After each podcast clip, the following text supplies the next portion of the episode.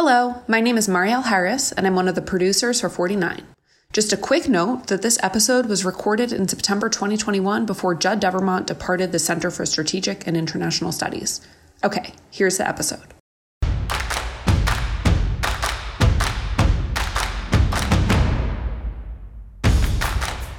Welcome to 49. My name is Judd Devermont. I am the director of the Africa program at the Center for Strategic International Studies. I was the National Intelligence Officer for Africa and worked at the National Security Council.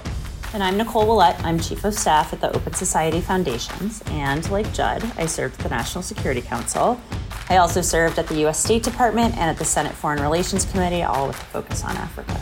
This podcast has everything you need to know about U.S. policy towards sub Saharan Africa. What happened in the past, what should the Biden administration do, plus, we promise to deliver the goods in 15 minutes or less, one country at a time.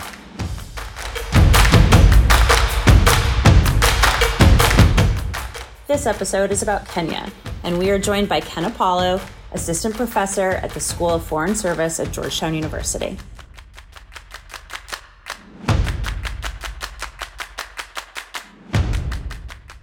All right, Nicole, give us the skinny on U.S. policy towards Kenya.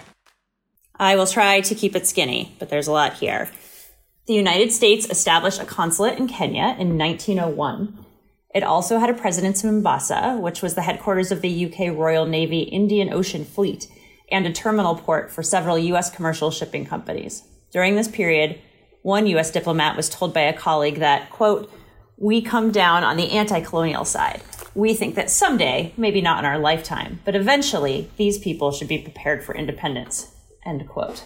Kenya gained independence in 1963 and the consulate was upgraded to an embassy. The first U.S. ambassador to Kenya arrived the following year, and the United States focused on development and promoted Kenya's economic integration with its neighbors. Vice President Hubert Humphrey and Supreme Court Justice Thurgood Marshall, as well as a number of leading U.S. businessmen, visited Kenya in 1968. Even prior to independence, the United States was involved in supporting the next generation of Kenyan leaders. At the request of Kenyan nationalist Tom Mboya, the Kennedy Family Foundation sponsored scholarships for dozens of Kenyan students, and the U.S. government subsequently adopted the initiative, bringing hundreds of students to American universities. While President Obama's father was not a direct beneficiary, he was inspired to study at the University of Hawaii because of the program. The United States had a working relationship with Kenya's first president, Jomo Kenyatta, even though he resented that the first U.S. ambassador, William Atwood, wrote a tell all book about his time in Kenya. Washington, meanwhile, constantly fretted about the implications of succession. When Kenyatta died in 1978, his vice president, Daniel Arap Moi, took over.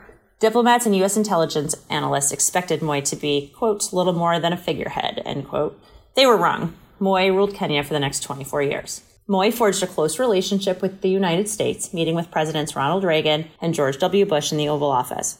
At the same time, there were growing U.S. concerns about corruption, human rights abuses, flawed and violent elections in the 90s. Moi stepped down in 2002, and his handpicked successor, Uhuru Kenyatta, the son of the country's first president, lost to a coalition of opposition leaders. President Bush invited Moi's successor, Mwai Kibaki, to the White House in 2003. A key part of U.S. Kenyan relations has been security and counterterrorism cooperation. The Ford administration offered a squadron of F 5s in the 1970s, and the United States gained military access to the Mombasa port.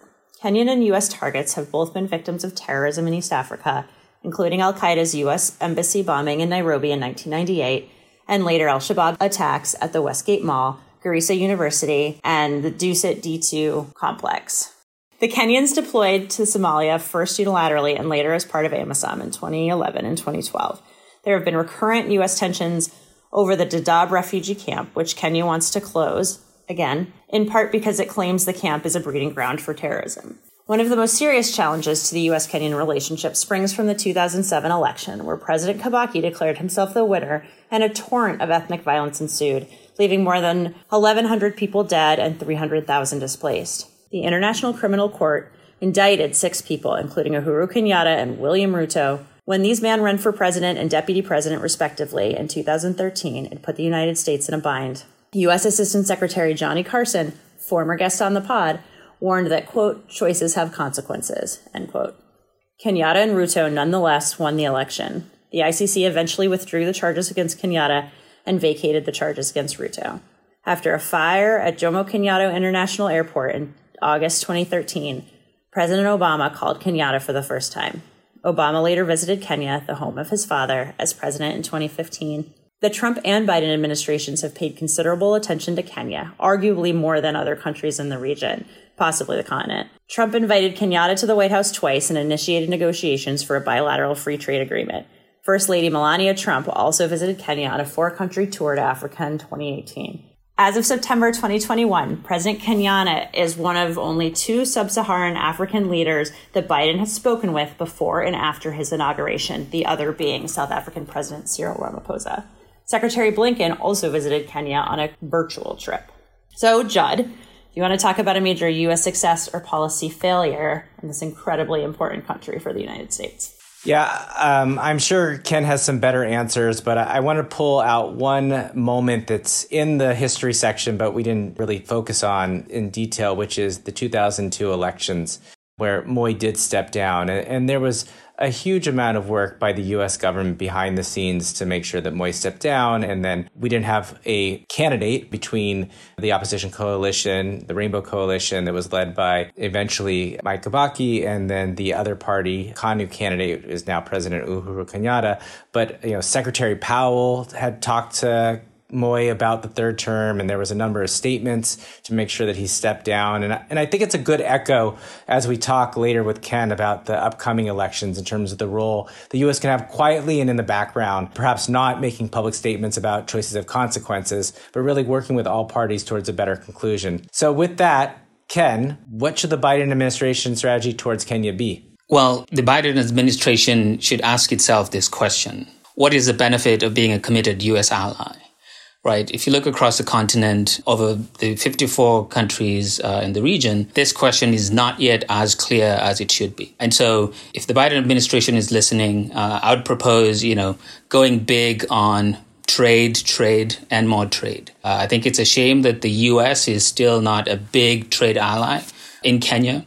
Kenya is a member of the East African community, a trade bloc that's expanding. South Sudan has recently joined as a member. The DRC uh, uh, is committed to joining and I believe will do so very soon. Uh, after that, there's talk of expanding it to include Sudan and Ethiopia. So Kenya can be an entryway into this big region with hundreds of millions of people that could provide uh, an anchor, uh, if you will, of U.S. policy in the region. Kenya is also the entry point of China's Belt and Road Initiative into Africa. So if the U.S. really wants to compete toe to toe in terms of great power politics in the region, uh, there's no better place to showcase the benefits of being a committed U.S. ally in Africa. Okay, so Nicole, how do we make it happen? And I'll just note here is that we don't know if the Biden administration is committed to a free trade agreement with Kenya that was started by the Trump administration. Yeah, I think this is a complicated one. I absolutely agree that that Ken is asking the right question about what does it mean to be a strategic partner with Kenya and what is important to get out of that for the United States as well as more broadly for Kenyans. And you know, I think when it comes to trade, there's absolutely more that can be done. There's no question about that. And there has been for a long time.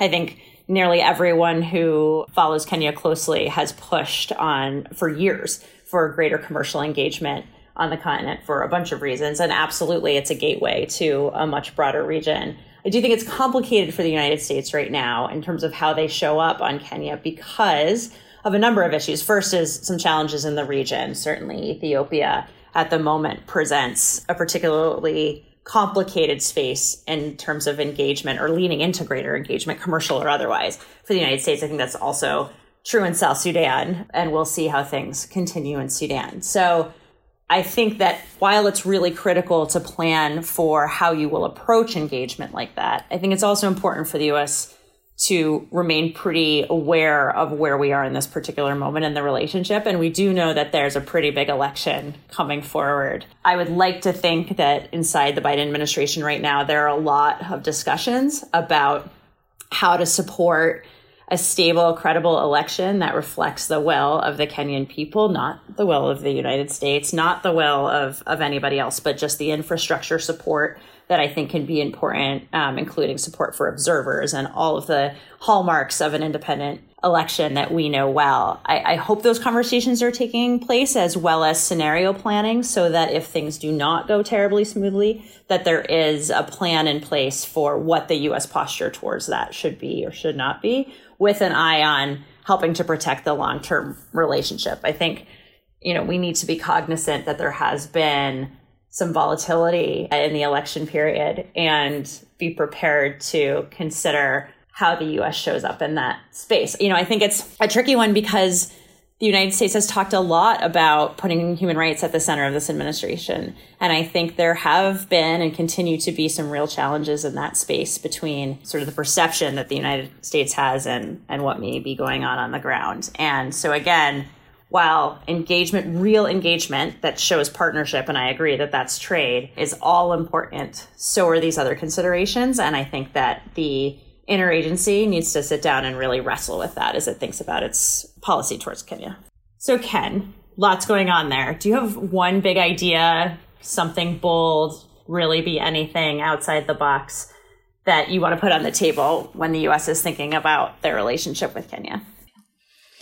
Yeah. So while being cognizant of the many sort of the complexity of uh, U.S. Kenya relations, as you've highlighted, I'd still double down on this idea of trade. And, and that would be my bold idea, right? My challenge to the Biden administration would be that, you know, if it's really committed to strengthening this uh, relationship, it should think beyond the bilateral trade agreement that was started under the Trump administration and think about the possibility of a regional trade agreement with the East African community. That would signal that uh, the U.S. is not interested in killing the AFCFTA, the continental trade agreement that's supposed to promote free trade across Africa, and is willing to work uh, in a multilateral way with African countries to promote trade in the region you know, I say that while being cognizant that yes, uh, the U.S. is also you know concerned about the election, human rights, and other concerns uh, in the country. But I think in terms, you know, those concerns are domestic political questions that you know America can only address as an outsider but trade is a place where the US can play a concrete role. And I think the interests are there that they would transfer into the next administration, whether it's, it's Odinga or Ruto, the two leading candidates who ends up winning the election.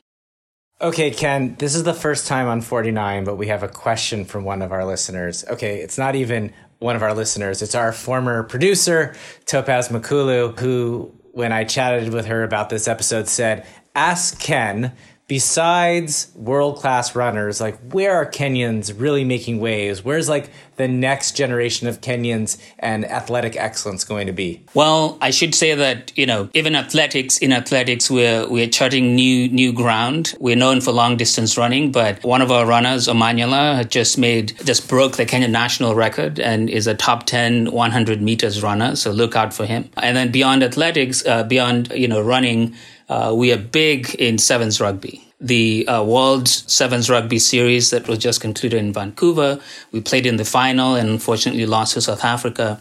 But it's a pretty big deal that, that we made it into the final. So Kenyan rugby is, is big deal, if you will.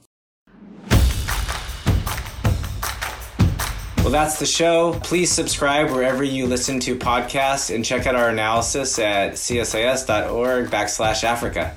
Thanks.